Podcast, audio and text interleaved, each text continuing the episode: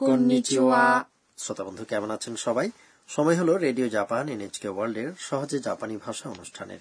এতে আপনাদের সঙ্গে আছি আমি কামরুল ইসলাম আর আমি শারমিন সিদ্দিক ভুঁইয়া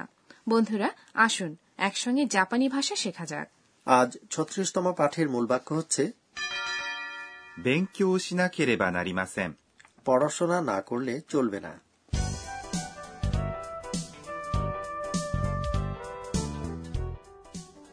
আমাদের এই আসরের প্রধান চরিত্র হচ্ছে থাইল্যান্ড থেকে আসা শিক্ষার্থী আন্না শিজুকায় আনন্দের সময় কাটানোর পর আন্না এবং সাকুরা টোকিওতে ফিরে যাচ্ছে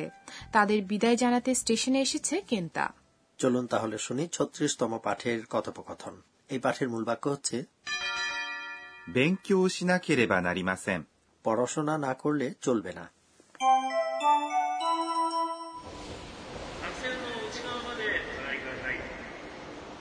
寂しくなります私もですでも大学で勉強しなければなりませんじゃあ僕が春休みに東京に行きます এবার এসব কথাবার্তা ব্যাখ্যা করা যাক কেন্তা আন্নাকে বলল 寂しくなります。 একা হয়ে পড়ব বা একাকী বোধ করব 寂しく、 এই কথাটি হচ্ছে বিশেষণ পদ 寂しい、 অর্থাৎ একা বা একাকী এর একটি পরিবর্তিত রূপ ই বিশেষণ অর্থাৎ ই অক্ষরটি দিয়ে শেষ হয় যেসব বিশেষণ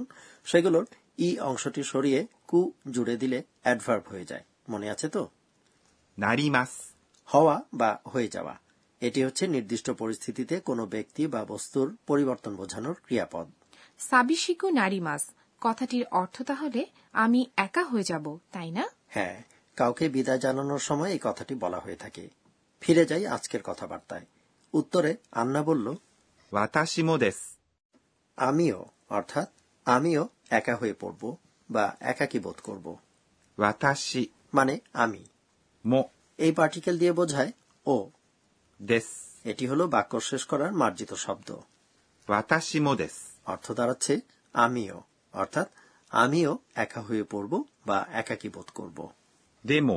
大学で勉強しなければなりません。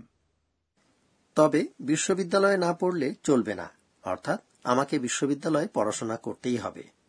でも、 অর্থ হল কিন্তু তবে 大学 মানে বিশ্ববিদ্যালয় で এই পার্টিকেল দিয়ে অবস্থান বোঝানো হয়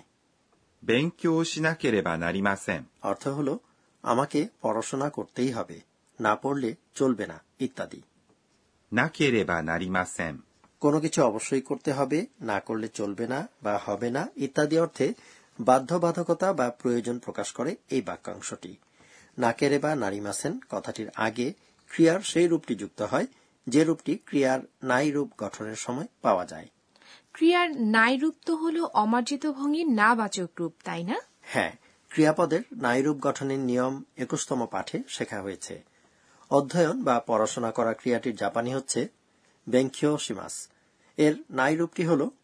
勉強しない、 মানে অধ্যয়ন না করা এবার যদি বলতে হয় অধ্যয়ন করতেই হবে বা পড়াশোনা না করলে চলবে না তাহলে এখান থেকে নাই অংশটুকু সরিয়ে সেখানে জুড়ে দিন নাকেরে বা নারিমাসেন এভাবে পুরো কথাটি দাঁড়াবে বেঙ্কিও সিনাকেরে বা নারিমাসেন পড়াশোনা না করলে চলবে না এটাই হলো আজকের মূল বাক্য চলুন এটি অনুশীলন করা যাক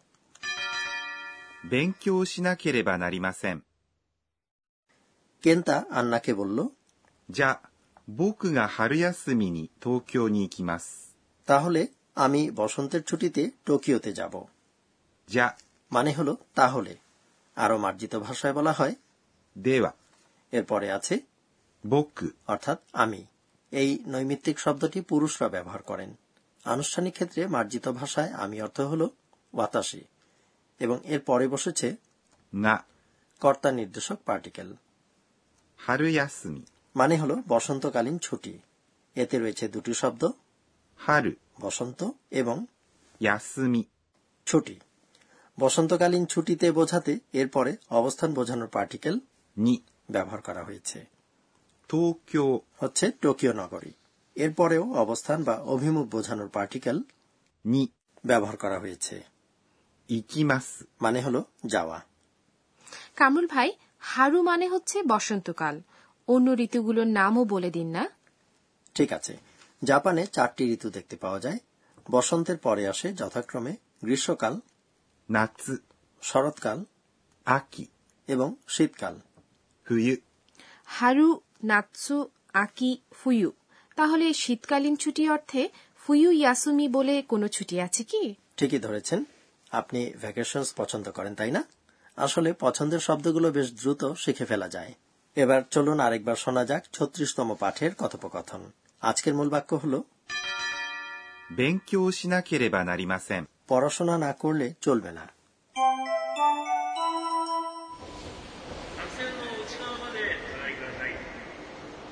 寂しくなります私もですでも大学で勉強しなければなりませんじゃあ僕が春休みに東京に行きます এবার টিচার আমাদের বুঝিয়ে দিন পর্ব জাপানি ভাষা শেখার এই আসরের তত্ত্বাবধায়ক অধ্যাপক আকানে তকুনাগা আজকের শিক্ষণীয় বিষয়টি নিয়ে আলোচনা করবেন এই পর্বে আজ আমরা শিখেছি পড়াশোনা করতেই হবে বা না করলে চলবে না এমন কথার জাপানি রূপ বেনকিউ শি নাকেরে বা নারিমাসেন বাধ্যবাধকতা প্রকাশের এই ধরনের অভিব্যক্তি সম্পর্কে বিস্তারিত জানতে চাই চলুন টিচারকে জিজ্ঞেস করা যাক 私が教えましょう টিচার বললেন কোনো কিছু অবশ্যই করতে হবে বা করা প্রয়োজন এমন অভিব্যক্তি প্রকাশের ক্ষেত্রে প্রথমে ক্রিয়ার নাই রূপ নিয়ে সেখান থেকে নাই অংশটুকু বাদ দিয়ে দিন তারপর সেখানে জুড়ে দিন なければなりません。 উদাহরণস্বরূপ যদি বলতে চান আমাকে পড়াশোনা করতেই হবে তাহলে প্রথমে পড়াশোনা করা 勉強します。 ক্রিয়াটির নাই রূপ নেওয়া যাক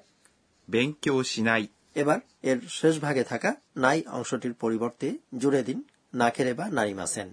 তাহলে দাঁড়াচ্ছে 勉強しなければなりません。 আবার যদি বলতে হয় কোনো নির্দিষ্ট কাজ করার দরকার নেই তাহলে ক্রিয়ার নাই অংশটির পরিবর্তে জুড়ে দিন なくてもいいです。 কাজেই ধরুন বলতে চান পড়াশোনা করতে হবে না অর্থাৎ না করলেও চলবে তাহলে পড়াশোনা না করা অর্থাৎ বেঙ্কিও সিনাই কথাটির নাই অংশের পরিবর্তে জুড়ে দিন নাকতেমো ইদেস অর্থাৎ পুরো কথাটি একসঙ্গে বলুন 勉強しなくてもいいです。 তবে বন্ধুরা সাবধান পড়াশোনা না করলেও চলবে এমনটি ভাবার কোনো সুযোগ নেই এই ছিল টিচার আমাদের বুঝিয়ে দিন পর্ব এবার ধন্যাত্মক শব্দ নিয়ে পড়ব আজ আমরা বাতাসের কিছু শব্দ শিখব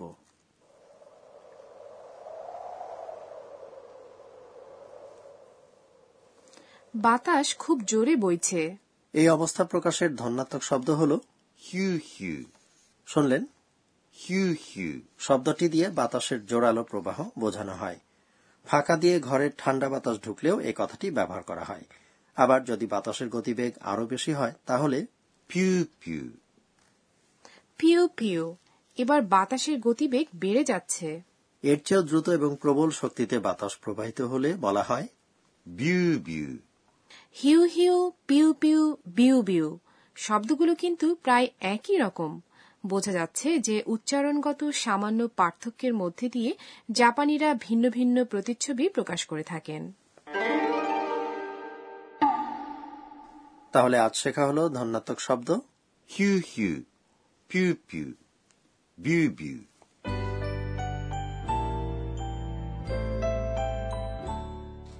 ভাষা শেখার আসর শেষ করার আগে সময় হলো আন্নার স্বগতোক্তি শোনার আজকের ঘটনাগুলোর দিকে ফিরে তাকিয়ে আন্না নিজে নিজে বলছে えーっと今日は গ্রীষ্মকালীন ছুটি ছাড়াও জাপানে আছে শীতকালীন এবং বসন্তকালীন ছুটি প্রতিটি মৌসুমে রয়েছে ভিন্ন ভিন্ন আমেজ